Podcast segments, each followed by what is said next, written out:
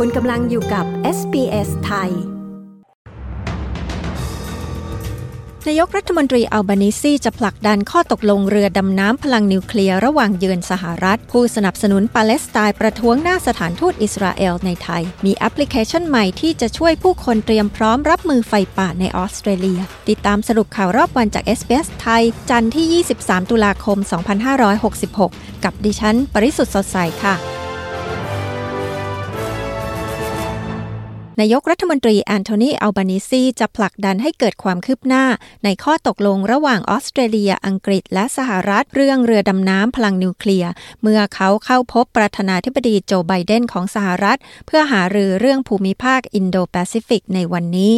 นายกรัฐมนตรีได้เดินทางถึงกรุงวอชิงตันเมื่อวันอาทิตย์ เพื่อเยือนสหรัฐอย่างเป็นทางการเป็นเวลา 4 วัน โดยเป็นการพบปะกันครั้งที่ 9 ระหว่างผู้นำทั้งสอง นับตั้งแต่นายอัลบานิซีชนะการเลือกตั้งในปี 2022 เจ้าหน้าที่บรรเทาทุกข์กำลังเรียกร้องให้มีการส่งรถบรรทุกความช่วยเหลือทางมนุษยธรรมมากขึ้น เข้าสู่ฉนวนกาซาเพื่อแก้ไขปัญหาการขาดแคลนอาหาร น้ำและยารักษาโรคที่นั่นอย่างเร่งด่วน อันโตนิโอ กูเทเรส เลขาธิการใหญ่สหประชาชาติ เรียกร้องให้มีการส่งความช่วยเหลือเข้าไปมากขึ้น หลังสหประชาชาติยืนยันว่ามีรถบรรทุกเพิ่มอีก 14 คัน ได้เดินทางเข้าสู่ฉนวนกาซาผ่านจุดผ่านแดนราฟาที่ติดกับอียิปต์ ในออสเตรเลียนั้นเมเรวัตบุตรที่สมาชิกของพรรคแรงงานกล่าวว่าชีวิตพลเรือนทุกชีวิตที่สูญเสียไปในเหตุความรุนแรงระหว่างอิสราเอลและฮามาสถือเป็นโศกนาฏกรรม ไม่ว่าพวกเขาจะอยู่ด้านใดก็ตาม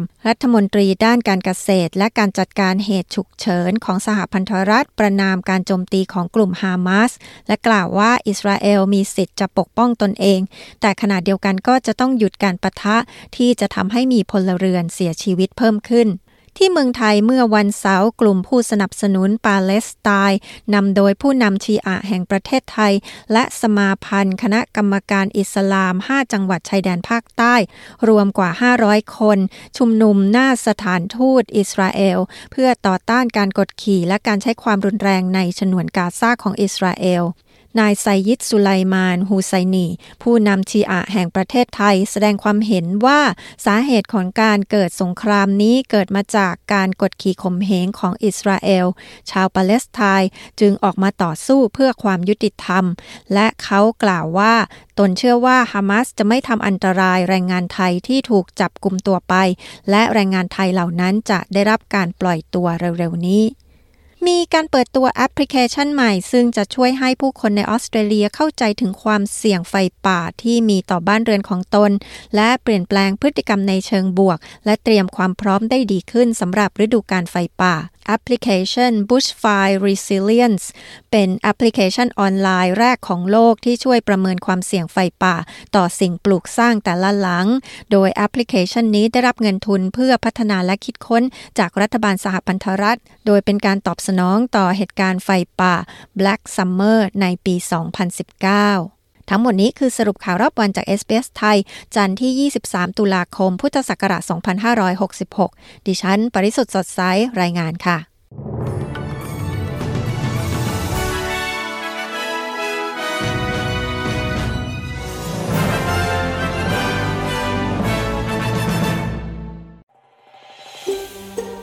ฟังเรื่องราวน่าสนใจแบบนี้อีกใช่ไหม